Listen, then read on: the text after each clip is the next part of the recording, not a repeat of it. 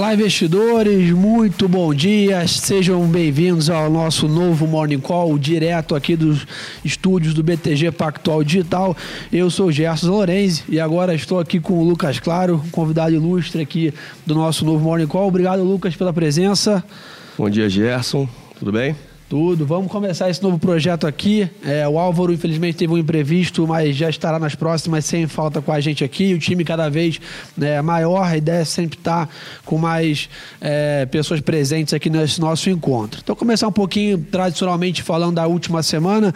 Para quem não conseguiu acompanhar, Ibovespa terminou a sexta-feira em queda, 1,23% é, por cento de variação, 113.770 pontos.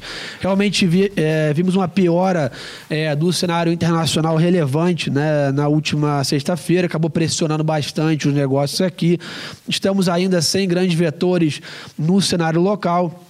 Isso tudo nos deixa aí à mercê, vamos dizer assim, mais do cenário internacional. Além disso, alguns setores sofreram bastante, é, especificamente, principalmente siderurgia é, mineração, com bastante correlação com o petróleo lá fora, que sofreu bastante, também o minério é, na sexta-feira. É, e os setores com maior exposição é, à nossa economia local, né, vamos dizer assim. Então, consumo, varejo, infraestrutura, todos esses setores sofreram bastante na última sexta-feira. Lucas, Lucas, o mercado pressionou bem na, é, na sexta, né? O que você viu de fluxo ali bacana para a gente falar para o pessoal? Bom, uh, importante deixar bem claro que o investidor estrangeiro continua saindo. Isso pressiona cada vez mais a nossa, a nossa bolsa. A gente já viu a bolsa quase atingindo ali, ali os 120 mil pontos e agora já estamos voltando, 113 mil. Pressionado também, exatamente como você falou. Uh, lá fora, Rússia demorando para tomar uma decisão em relação a corte de ou não de, de, de, de produção de petróleo. E aí isso atrapalha também a questão do, do né, tinha uma expectativa de recuperação do preço do petróleo dado toda essa queda que a gente viu nas últimas semanas por conta do coronavírus, queda na, na, na no crescimento da China, que né, no final das contas acaba desencadeando toda uma queda em, em relação ao mundo inteiro. E também, é, falando aqui no, no, no Brasil, a gente viu Petro e Vale até a semana passada tentando alguma recuperação, inclusive não conseguiu. É, a Petro até andou um pouquinho depois da oferta, mas realmente esse mundo de commodities está um pouco mais pressionado nas últimas semanas. Falar um pouquinho de juros né, da última semana, vimos aí a sessão é, com direção mista na sexta-feira, eu quero dizer com isso, né, a parte curta da curva, que é a parte que reflete mais a política monetária, a curva é basicamente dividida em duas grandes é, linhas. Né? A primeira são os vértices mais curtos, os vencimentos do DI, é, os próximos três, quatro anos significam mais do que a gente está fazendo na política monetária, e os vértices mais longos, chamados estruturais, são os que a gente chama de que refletem mais o risco país, alguma coisa de mais mais longo prazo. Então, naturalmente, tivemos o IPCA é, divulgado abaixo das expectativas, mostrando o cenário muito benigno ainda para a inflação aqui local. E isso tudo né, reforça o nosso sentimento de juros baixos, que é o patamar atual, uhum. mas baixos por um tempo ainda mais longo, que é o que eu acho que é o principal fator dessa nova política monetária do Brasil é realmente isso, né? não só ter juros baixos, mas ter por um tempo mais prolongado. Então isso ficou claro na sexta-feira e já a parte mais longa, né, que reflete riscos é, mais estruturais, realmente precificou uma alta é, adição de prêmio, vamos dizer assim, na, nos vértices, mostrando essa cautela com a política internacional, com o coronavírus, com o crescimento mundial, isso tudo ficou bem claro é, nessa questão. Então, como eu falei, estamos aí é, algumas vezes já comentei sobre isso, né? decolando o avião aqui do Brasil de crescimento, retomada da economia, etc., mas encontrando um cenário internacional muito mais é, turbulento é, devido a essas diversas questões. É, Lucas, vamos falar um pouco de câmbio, né? Bastante vamos. gente perguntando sobre, sobre o dólar, acho que é o principal fluxo ali na sua sala também, bastante Sim. gente operando né, câmbio. E máxima histórica aí praticamente no câmbio, 4,31, 4,32 praticamente. O que você conseguiu ver de câmbio ali, que a gente pode dar uma olhada? Bom, uh, a gente sabe que aqui no Brasil, digamos assim, o Porto Seguro é, é a moeda norte-americana. Então, é ouro, moeda norte-americana, principalmente o dólar, né? Porque é mais líquido, é mais fácil uh, comprar uh, a moeda norte-americana e a gente viu que um fluxo, né, nossa, apesar uh, de tudo, nossa moeda ainda, o dólar pressionando muito em relação ao dólar, um fluxo muito grande de compra no dólar ao longo das últimas semanas. Proteção reinando, né? Principalmente com esse cenário de coronavírus, que acho que a gente ainda vai falar disso, mas continua bem, bem estressante, principalmente com a China agora voltando. Voltando a trabalhar, vamos dizer assim. Né? Aí, outro, para complementar o que o Lucas falou, né, tivemos aí divulgação de dados é, nos Estados Unidos, principalmente payroll, né, o dado é o principal dado do mercado de trabalho dos Estados Unidos e acabou vindo acima das expectativas, né, mostrando ainda muita força da economia dos Estados Unidos. Isso deixa a moeda americana forte. Então, nem sempre quando é, a gente percebe o dólar né, subindo frente ao real, é uma questão de problema nosso no Brasil ou uma questão de, de nosso, do real fraco. E pode ser uma questão, como foi na sexta-feira, de o dólar forte contra o mundo todo. Né? A moeda, é claro, lastreada muito na, na questão da economia daquele país, né, onde é, aquela moeda é negociada. Então, naturalmente, moeda, os Estados Unidos, com uma economia muito forte, mostra um dólar forte e acaba pressionando a nossa moeda aqui. Todas as moedas praticamente no mundo aí, peso argentino, a própria moeda é, na Rússia, é, na África do Sul, todos os pares do Brasil, vamos dizer assim, de economias emergentes, sofrendo também contra o dólar. Então, realmente, é, a gente até viu algumas autoridades aqui no Brasil comentando sobre isso. É um momento de dólar mais forte no mundo e é um momento de juros baixos aqui no Brasil que prejudica, que o Lucas falou muito bem, o fluxo. Né? Não há, é, não está acontecendo grandes entradas de dólares aqui no Brasil. Isso prejudica um pouco o nosso, o nosso câmbio. Né? Gerson, é importante até falar que o fluxo do investidor estrangeiro, quando a gente olha o fluxo, já a gente tá, acabou de, de começar fevereiro, a gente ainda está no segundo mês do ano e a gente pega o, fluxo, ele já está tá met, mais do que a metade do que saiu ano passado. Então, isso é um fator que, que tem que ficar de olho e pode pressionar ainda mais o dólar frente ao real aqui no, no Brasil. É, eu tinha um pouco até do que a gente tem visto de cenário aqui, né? Realmente, é, versus a bolsa e versus os juros, realmente o câmbio ainda é o ativo um pouco mais, é, com uma situação um pouco mais delicada, né? Vamos dizer assim. Muito porque eu acabei de comentar do cenário internacional está bem mais turbulento do que a média. Então, o que tem movimentado a bolsa aqui e os juros são a perspectiva de retomada da economia local. Enquanto lá fora, realmente, o cenário segue mais turbulento. E dentre esses ativos que eu acabei de comentar, a moeda é o que mais sofre, é o que tem mais correlação, né? até porque é tradeado em pares, né? então é, sofre um pouco mais. Mas isso é um pouquinho do passado, já queria agradecer todo mundo aqui a audiência aqui, é, tanto no Instagram, o pessoal aqui do YouTube. Pessoal é, o pessoal está gostando do estúdio novo, ainda estamos em ajustes, né? Primeira, primeiro teste, fizemos alguns ensaios aqui, mas todo mundo sabe que na hora que dá o play né, fica diferente, então já peço alguma desculpa por alguma intermitência aqui no som, qualquer coisa, mas tenho certeza que está é, muito bacana. Mas vamos ao que interessa, né, Lucas? Tem muita coisa essa semana, é, o mercado já começa lá fora é, um pouco mais calmo cauteloso acho que seguindo a mesma atuada né, é, ali da sexta-feira. Então, bolsas globais é, operando com leve viés negativo, commodities estendendo esse movimento de baixa. É, estamos aí, a China voltando é, a liberar o funcionamento das suas fábricas, né, ou seja, a, a China voltando né, a, a, sair, vamos dizer assim, da grande quarentena ali do coronavírus. Isso traz um pouco de cautela para os investidores, na perspectiva que a população sai de casa novamente para ir para o trabalho, aumenta a interação. Isso pode levar a aumentar a propagação né, do coronavírus, mas é, é, um movimento até que natural, a China não podia ficar né, eternamente né, em, em quarentena. Então, naturalmente, os investidores preferem nessa segunda-feira acordar um pouco mais né, de lado. É, estamos aí no meio de temporada de balanço também dos Estados Unidos, aqui no Brasil também. Daqui a pouquinho o Lucas vai comentar alguns balanços da semana passada. Mas o que está reinando né, no mundo nessa segunda-feira é um clima um pouco mais de cautela. Chegamos a 910 é, mortes confirmados pelo coronavírus, é, mais de 40.600 confirmados é, de casos né, é, de contaminação. Já passou o SARS já passou o SARS, que era a última epidemia mais recente em relação né, à China. Então o mercado está um pouco mais contido na euforia da última semana. Importante lembrar também que o mercado subiu muito forte semana passada. S&P 500, Dow Jones, Nasdaq terminaram é, em máximas históricas semana passada. Então o mercado está fazendo o quê? Realizando um pouco de lucro também. E, né? e, é um pouco daquele medo do final de semana também, que a gente já viu no final da sexta-feira, o pessoal realizando. Bom, não vamos ficar exposto no final de semana, vamos ver o que vai acontecer no final de semana. E aí sim, na segunda a gente volta, caso não aconteça nada. No é, isso é importante, né? O mundo está com tanto vetor de volatilidade que a gente consegue perceber claramente nos investidores alguma cautela. É, o Lucas falou bem de ficar com grandes posições por um tempo mais prolongado. Então, sempre antes de um feriado ou antes do final de semana, a gente vê algum movimento de realização, os investidores querendo ter caixa no portfólio, para caso tiver alguma volatilidade, é, atingir, é, tomar alguma decisão né, de proteção. Então, como eu falei, petróleo tem leve baixa, se mantendo próximo de 50 dólares do barril. É, minério de ferro estende um pouco a queda, um pouco mais intensa do que o petróleo. Temos aí relatório de produção da Vale nos próximos dias.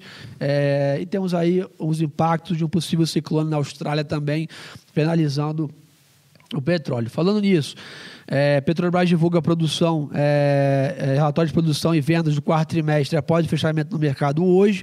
E também temos balanço do Itaú e São Martinho após o fechamento. Então, muita atenção aí para quem opera o Itaú, quem está posicionado no ativo também. Atenção para esses movimentos. Lucas, semana passada tivemos balanço de um importante varejista, um case aí do BTG, a Renner, né? o que o pessoal viu disso? Bom, a gente já esperava um resultado bom né? O resultado veio em linha com o que a gente esperava, com a expectativa do banco, veio um resultado positivo. Renner, que a gente já sabe, historicamente, tem uma performance sensacional, vem ao longo aí dos últimos anos recuperando tá na carteira, super, né? bom, super bem. Inclusive, a gente alterou o, target price, né? o preço-alvo do ativo agora é 66 reais. Então, mais uma vez, o preço-alvo revisado revisado para cima. Então, a expectativa para a Renner ao longo aí dos próximos meses segue sendo muito positiva. Também a gente teve Sanepar, tá? Uh, um pouco uh, superando ainda as expectativas do banco, né, veio acima.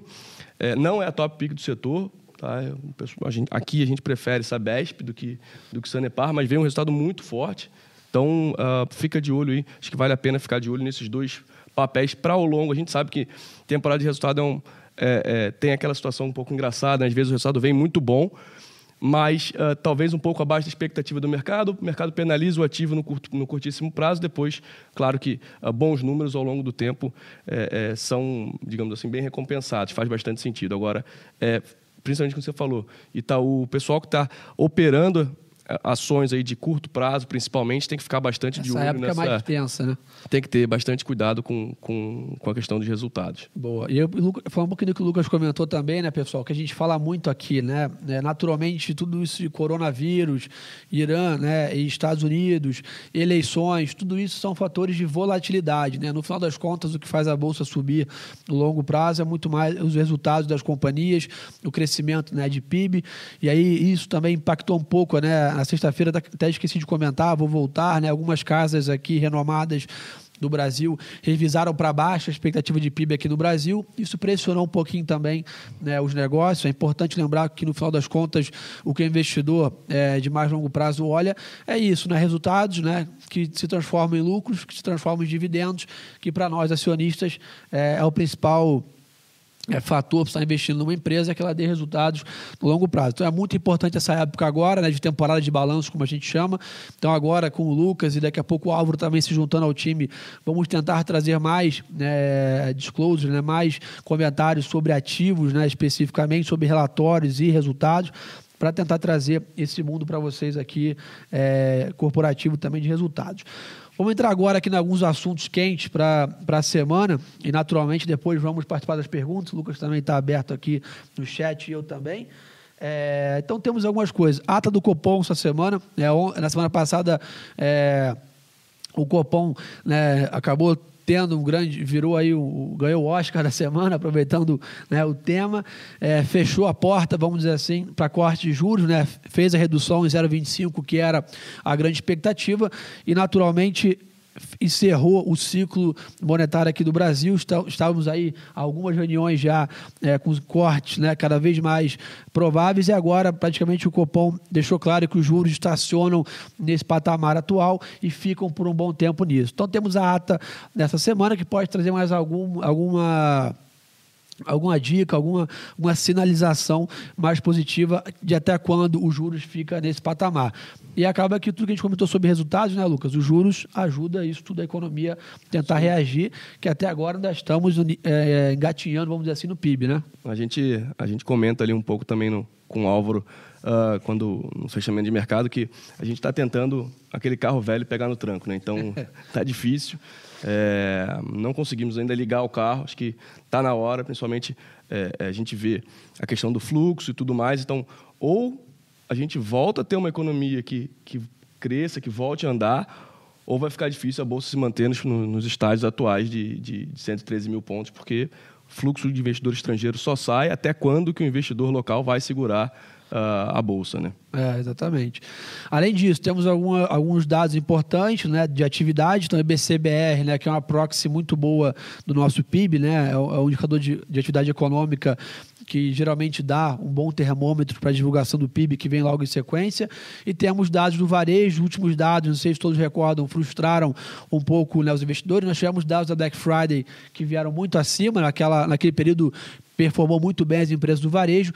Em dezembro, ficamos um pouco frustrados com dados do varejo que voltam agora é, a, a, ter resultados agora ao longo da semana. Então fiquem atentos aí para essa é, a partir do dia 12 é, sai em sequência aí vendas no varejo e BCBR e além disso também temos prévia do GPM do mês. Então a semana começa mais devagar, temos agenda esvaziada aqui no Brasil e também lá fora nesta segunda-feira, mas ao longo da semana, pelo que tudo indica, teremos uma grande agenda de indicadores, ou seja, apertem os cintos, né? a volatilidade continua presente, mas isso não impede de maneira alguma a nossa rentabilidade.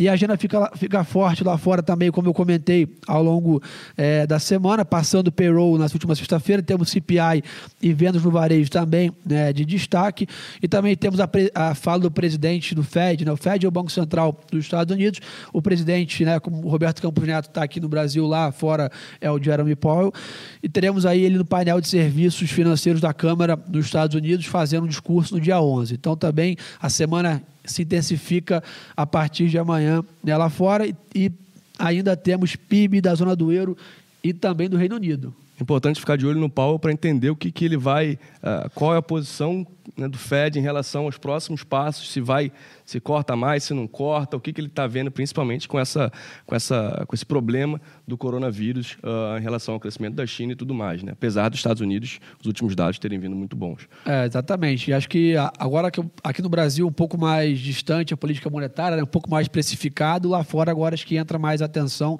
do que pode acontecer. Né? Falar um pouco de, de empresa, né? então como eu já comentei, temos aí é, é, indicadores de desempenho da Petrobras e da Vale, né, em relação ao relatório de produção.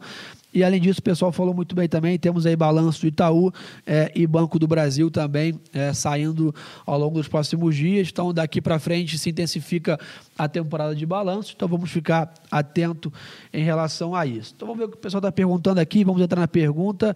Fico muito feliz em que ver praticamente 910 pessoas com a gente aqui no YouTube nosso recorde aqui. Muito obrigado aí pela confiança, pela parceria de todos. Estamos iniciando uma nova fase aqui do nosso Morning Call e vamos evoluir e se dedicar cada dia mais para entregar para vocês um ótimo conteúdo de qualidade, tá, pessoal? Então, o pessoal está perguntando aqui, já respondo. Bom dia de todo mundo. É, vamos ver aqui.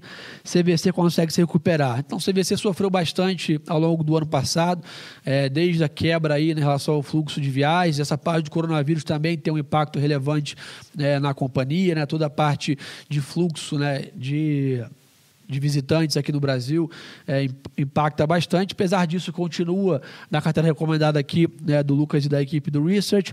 Continuamos com viés positivo, posição de compra ainda, né, Lucas? Sim, sim. Para curto prazo pode continuar sofrendo, mas acho que o viés para médio e longo prazo tem, tem tudo para voltar a subir. O pessoal perguntando aqui de Vale Petro, né? O, o, o Ross, realmente um pouco mais turbulento o cenário para commodities aqui. Petrobras ficou um pouco pressionado na última semana com a sua oferta, depois começou a caminhar, mas realmente está com uma correlação é, mais difícil com é, o petróleo. Mas também continuamos com compra, posição de 15% na carteira, com viés bem positivo na reestruturação da companhia, né, Lucas? E ainda tem a questão da Rússia essa semana, para todo mundo ficar de olho. Se a Rússia vai uh, fechar a torneira em relação ao, ao, petróleo, à produção de petróleo, que é o que estava impactando negativamente uh, o preço do petróleo na semana passada. Né? Demorou muito para tomar essa decisão, depois que, que os, os conselheiros do, da OPEP+, né, tinham falado que, olha, acho que é, é bom de começar a fechar a torneira porque o preço está muito baixo. Bom, pô, Lucas, o Anderson perguntou para a gente, a gente chegou de barco aqui no estúdio. é, realmente está difícil aqui o dia de São Paulo. O do Álvaro furou no caminho. É, o Álvaro acabou tendo um imprevisto, mas a gente conseguiu chegar. Vamos lá. É... Vamos ver o que o pessoal está perguntando aqui. Se alguma pergunta legal, pode puxar aí, Lucas. Tá, Fica à vontade. Vamos ver aqui. É, Ivone, construtores estão sofrendo devido à frustração de novos cortes da Selic? Ivone, acredito que não, tá? Acho que as construtoras já foram bem precificadas ali desse, desse novo corte, né? Alguns papéis andaram bastante já no final do ano passado e esse ano começaram a andar bem. Eventualmente sofreram bastante com essas revisões do PIB aí na sexta-feira, né? Essa, é, essa não, como o Lucas falou bem, né? Enquanto o carro não pega no tranco ainda, isso frustra um pouco as expectativas. Construção civil é um dos setores com maior correlação à economia local, né? Então, como ainda não ficou claro essa não ficou evidente né, essa retomada da economia mais forte, o setor sofre um pouco, mas o BTG mesmo né, melhorou um pouco as estimativas para o setor. Estamos mais otimistas com essa queda da Selic, melhora o endividamento, né, o investidor tomando mais empréstimos para comprar sua casa, etc. O Lucas falou bem, né? O, o cenário não mudou né, para esse mundo de renda variável, mas está um pouco mais turbulento. Janeiro foi o mês mais difícil, fevereiro não começa também tão fácil, mas naturalmente o, o cenário continua é positivo. Mas a gente lembrar dezembro foi maravilhoso, né? Dezembro foi um mês excelente. Então, é, a gente sempre gosta de olhar a janela de bolsa um pouco mais longa, né? Então, se a gente olhar aí 6 a 12 meses, as principais ações de todos esses setores que a gente tem comentado, né? Construção civil, shopping center, varejo, consumo, infraestrutura, setor elétrico, tem uma performance excelente, né? Espancando, vamos dizer assim, o CDI, é que realmente está sendo um começo de ano mais turbulento. Mesmo assim, o Ibov ainda sobe mais de 19% nos últimos 12 meses. então, né, cenário ainda, claro, estressante no, no curto prazo, mas uh, ainda num, num cenário bem positivo. Bom ponto. O pessoal está perguntando aqui. É, ótimo projeto, obrigado. Ricardo, bom dia. Vale a pena investir em dólar? Ricardo, realmente o dólar tem, tem se mostrado um excelente né, é, instrumento de proteção, como o Lucas falou bem, os investidores estão cada vez mais é, utilizando o dólar como hedge, né, como proteção. Então, realmente faz total sentido você ter talvez 10 ou 15% da sua posição de ativos de risco alocado ou em dólar ou em ouro, né? Como nós comentamos, o cenário aqui no Brasil está promissor, mas lá fora está com alta volatilidade. Então, ter um dólar teu faz total sentido, né, Lucas? É, é importante até falar do nosso fundo de ouro, né? O, atrelado ao, ao, ao câmbio ali, então Acho que serve bastante como proteção para os dois, dois pontos, tanto para o ouro quanto para o dólar. Acho que vale a pena ficar de olho nisso aí também. É, exatamente. Então, vê o que o pessoal está perguntando aqui. É, então, a gente tem visão de dólar talvez até próximo do patamar atual, Sim. mas devido que o dólar é um dos melhores ativos no cenário de estresse, é muito importante você estar com essa posição é, nesse momento. Vamos ver o que o pessoal está perguntando aqui. Parabéns. É, lá... Pessoal preocupado com o IRBR. É, é exatamente. O IRB está passando por um momento delicado, é, mas eventualmente é, é sempre é, talvez não tomar grandes decisões em momentos de estresse, né? Talvez esperar uma nova. Espera o mercado definir o que, que vai acontecer, como é exatamente. que vai interpretar essa notícia, e aí sim a gente é, vamos ver, Hugo, já vendi muita coisa que estava esticada nos 108 mil pontos, esperar os preços se ajustarem nos 105 é, para voltar a comprar. Bom ponto, né, Hugo? O mercado realmente, como nós comentamos aqui, deu uma boa esticada. Nós estamos aí desde 80 mil pontos até os 118, praticamente numa né? esticada é, rápida, né? Tirando é, janeiro, a bolsa estava quatro meses, né, com altas mensais muito relevantes. Então, realmente, o mercado realiza um pouco agora, e aí, é, o Lucas me corrija se eu estiver errado, é importante, é até saudável o mercado realizar esses saudável. movimentos. Para quem opera mais no dia a dia com o Lucas, sabe a importância disso. O mercado esticado fica perigoso né, nessa questão. Então, mesmo assim, o mercado no mês passado caiu 1%, que é praticamente nada. Então, naturalmente, é legal em relação a isso. É, é, até importante, o BTG soltou um relatório sobre isso, né, que o coronavírus está até abrindo oportunidades para você aumentar a, a posição ou, ou, achar um ponto de entrada, agora com a bolsa um pouco mais descontada, vamos dizer assim. Então, acho que é bacana a gente ter essa, essa visão, né? E até bom, né? A gente via a bolsa, uh, muita gente nova entrando na bolsa, uh, e estava muito, digamos assim, estava muito fácil, né? Era comprar, uh, a bolsa vinha numa ascendente bem, bem interessante, então é, é até justo que a gente tenha uma correção. E ainda bem que não foi uma correção tão forte, né? 1% no mês não, não é nada é, demais, é, né? É que até eu alertei as pessoas né? no, mês, no, no mês de janeiro.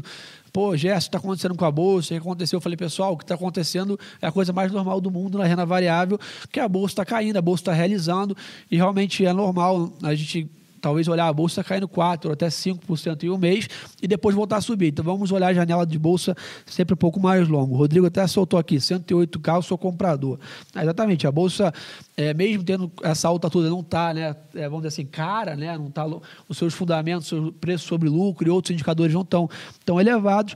Então fiquem né, atentos é, em relação a isso para olhar é, nesse ponto. Inclusive tem muita gente que gosta de olhar a bolsa dolarizada, né? Se a gente for olhar a dolarizada, a gente está bem, bem longe ainda pessoal falando que Itaú vai voar, comece a comprar, é bom ponto, né, Jefferson? O Itaú está um pouco defasado frente aos principais bancos ainda e temos balanço essa semana. Atenção é, para isso aqui, o pessoal falou, balanço de BPAC no dia 14, exatamente, balanço aqui da casa sendo divulgado nos próximos dias também. Batemos mais de mil pessoas, hein? Ih, chegamos a mil pessoas online, pô, que bacana. Primeira vez aqui a gente chega nesse patamar, ficamos muito contentes aqui em relação a isso. É, vamos ver o que você está perguntando aqui. Qual o novo horário do Morning Call? 8 e meia. Pessoal, agora o Morning Call começa às 8 e meia. É, a gente estendeu um pouco a janela, né? É, na, nos próximos encontros, naturalmente, o Álvaro vai estar aqui também. É, a ideia é trazer o Ricardo Cavalieri também, o Marinelli, ter mais gente aqui no encontro comigo é, e o Lucas, óbvio, para a gente ter mais conteúdo, mais informação. Talvez utilizar mais 15 minutos da manhã de cada um aí para trazer mais conteúdo, claro, caso tenha necessidade. Essa pergunta aqui do, do Osias é, é bacana. Fundos imobiliários continuam sendo uma boa opção de investimento? É uma sim, né? ótima né? opção. Né? É, o mercado realmente sofreu um pouco em janeiro, tivemos bastante questionamento sobre isso, mas, de novo, né, se a gente olhar 2019, né, parecia uma renda fixa e não é uma renda fixa, tem um, um pouco de renda variável. O mercado subiu muito o ano passado e agora, é, em janeiro, realizou um pouco, mas com a Selic em baixa, ainda é uma ótima alternativa de investimento. É um bom começo para quem quer investir em renda variável, então acho que continuamos otimistas com isso. Conversei até com o Daniel isso, perguntei para ele. Né, a gente teve aquele início de, de janeiro ali com, com bastante queda, o pessoal perguntando se era uma bolha ou não. E, e a, a, visão que o Daniel tem sobre isso é que não, não é uma bolha. Claro, a gente teve uma, uma, uma alta expressiva dos fundos imobiliários ao longo do último ano, exatamente por conta do corte do, do, de juros. E agora é, a expectativa é, é que a economia recuperando isso faça, impulsione ainda mais os fundos imobiliários. Talvez não uma alta como a gente teve no ano passado, né? o IFIX, que é o índice do, de, de, fundos imobiliários, inclusive bateu o IBOV no ano passado, Sim. mas ainda é uma, uma, uma, um tipo de investimento que sinceramente, acho que vale bastante a pena ainda. É, e de novo, né? Fundos imobiliários é muito mais uma questão de renda do que Exatamente. de ganho de capital, né? Então, naturalmente, é bacana vocês. Menos volatilidade. É, menos volatilidade pagam dividendos todos os meses isentos de imposto de renda, aquela cultura de você reinvestir os dividendos todos os meses para você ter um ganho aí sim de capital, só que mais longo prazo. Então esse é um pouco do fundo imobiliário, diferente da bolsa, né? Ele não é realmente um instrumento para você tentar tradar no, day, no curto prazo, no day trade, já que você está comprando sim. imóveis, se tornando sócio de grandes centros de logísticas, prédios, e etc., ou até títulos de renda fixa nos, nos CRI, nos CRAs, mas ele é uma questão, de, ele, te, ele se aproxima mais da renda fixa é, nessa questão, tá? É, você está perguntando aqui, IRB top, é, exatamente, papel sofreu um pouco, no longo prazo talvez seja uma boa oportunidade. Bom, até importante, vou, vou pegar esse gancho dos fundos imobiliários, o Daniel na live, vai estar na live com a gente nessa sexta-feira, às 11 horas, para comentar sobre fundos imobiliários, tirar dúvida do pessoal. Então, quem quiser, também 11 horas ali na, na, na live da sala ao vivo. Boa. Larcera perguntou, Gerson, qual a sua opinião para quem está comprado no setor de carne nesse momento? É melhor vender ou aguardar mais? Larcera, acho que o setor de carne realmente ainda tem muita notícia para sair. Acho que, na minha opinião, positiva. Essa questão toda da China deve melhorar a parte da exportação de proteína congelada aqui nossa. Ah, o Brasil é referência nisso. As, a maior né, e as principais empresas de proteína estão localizadas aqui no Brasil ou são subsidiadas aqui do Brasil. Então, acho que importante, eu continuaria a comprar no setor. Temos diversas empresas com viés positivos aqui. Eu acho que já sofreram bastante no último mês, principalmente JBS, mas eu é, ainda sou comprado é, no setor. Ô, Lucas, vamos esquecer, tem uma live aqui de noite que é muito importante para você, né? Hoje o Ser Base, é, às sete da noite, vai estar aqui explicando o que é mercado futuro, o que é mini índice, mini dólar. Não sei se todos acompanharam também. Na última semana, o Lucas pediu tanto que a gente acabou zerando a taxa de mini índice, mini dólar de corretagem aqui no BTG Digital. E o nosso grande parceiro, Gustavo Cerbasi, vem hoje às sete da noite, numa live aqui no nosso estúdio, para explicar o que é o mini índice, mini dólar, o que é o mercado futuro. O Lucas mãe, sabe tudo disso aí, né? É importante até falar isso, porque muita gente acha que é um, um, um dragão de dez cabeças e o que, que é o mini índice, o que, que é o mini dólar. Meu Deus, mercado futuro, o que, que isso significa? Então, é importante o pessoal que está começando, que está migrando aí da. Claro, não é para sair da renda fixa e ir direto para mini contrato, né? Vamos Sim. tem toda uma, uma, uma escalada aí, uma, uma escadinha no meio do caminho, mas é importante saber também que existe, que é uma outra forma de operar, que precisa de menos dinheiro, digamos assim, menos investimento para você poder começar tem uma alavancagem, né? a operar. A gente tem uma alavancagem, então, é claro, é renda variável, tem riscos uh, bem, bem razoáveis, mas no final das contas, principalmente agora com corretagem zerada, faz bastante sentido. Pessoal perguntando aqui, é, o Renato, onde deixar o dinheiro que foi realizado na Bolsa enquanto espera o um novo ponto de entrada? Renato, aí acho que o principal fator na sua questão é liquidez, né? Então, é, apesar da Selic estar muito baixa, etc., o fundo BTG Pactual Tesouro Selic vai render para você praticamente 100% do CDI, isento de taxa, é um fundo nosso que não cobra taxa. Eu sei que não é uma grande rentabilidade, mas se tiver um grande estresse na Bolsa, você precisa da liquidez em D2 para comprar ações, você precisa ter o dinheiro ali, então dado que reserva reserva de emergência e reserva de oportunidade, a gente sempre guarda onde tem liquidez, Sim, que é no caso o nosso fundo aqui, acho que é uma das melhores oportunidades. É, fala das vantagens e desvantagens de fundo imobiliário e multimercado. É, o Giselo. Giselo, realmente são dois ativos completamente diferentes. Né? O fundo imobiliário se aproxima mais de que você se tornar sócio de um grande imóvel, receber o aluguel daquilo, vamos dizer assim. E negocia como se fosse uma ação. Negocia como se fosse uma ação, essa é a principal vantagem. A desvantagem é você ter alguma volatilidade naquilo, o preço varia, e fundo multimercado é, um, é uma outra estrutura, né? Você deixa o seu dinheiro para um gestor fazer aquele, aquela gestão, como o nome já diz, em qualquer praticamente que for o ativo, ação, renda fixa, commodity, juros, é, Bitcoin que você Ih, A gente vai, vai, ficar falando aqui até amanhã. Né? Vai ficar aqui falando até amanhã. Então são duas classes completamente diferentes. Então acho que, é, mas são duas excelentes oportunidades de investimentos, mas fica um pouco a seu critério. Marcelo, a bolsa chega a 200 mil pontos esse ano. Nossa visão é um pouco mais conservadora. Estamos entre 130 e 140 para o final do ano. É, mas algumas casas estão um pouco mais agressivas, né? O BTG é naturalmente nós somos um pouco mais conservador, pé no chão é, nessa questão. Mas ainda estamos falando aí de quase quase 20%, mais 20% de upside para a bolsa nesse ano, tá? Tá bom, né? Ou não? Boa. é, vê se pode dar uma pergunta aqui. O pessoal perguntou se a live das 9h30 continua. Sim, continua, mandar. 9 Continua, daqui a, o Lucas vai tomar uma água aqui, daqui a pouquinho ele está ao vivo com vocês. Então, pessoal, acho que por esse novo, nosso novo encontro hoje é só. Então, muita atenção aí para esses dados ao longo da semana. Hoje, a agenda um pouco mais fraca. Destaque para o balanço do Itaú saindo e Banco do Brasil no final do dia. Queria agradecer muito a audiência de todos vocês, esse nosso novo projeto aqui, que eu tenho certeza que cada dia vai melhorar mais para entregar para vocês um Morning Call melhor ainda. Obrigado, Lucas, pela participação, pela presença. Obrigado. Estamos de cada vez com um time maior. E nunca se esqueçam que o melhor ativo é sempre a boa informação. E eu e o Lucas aguardamos vocês aqui amanhã sem falta. Daqui a pouquinho o Lucas está de volta aí com vocês. Valeu, pessoal. Até a próxima.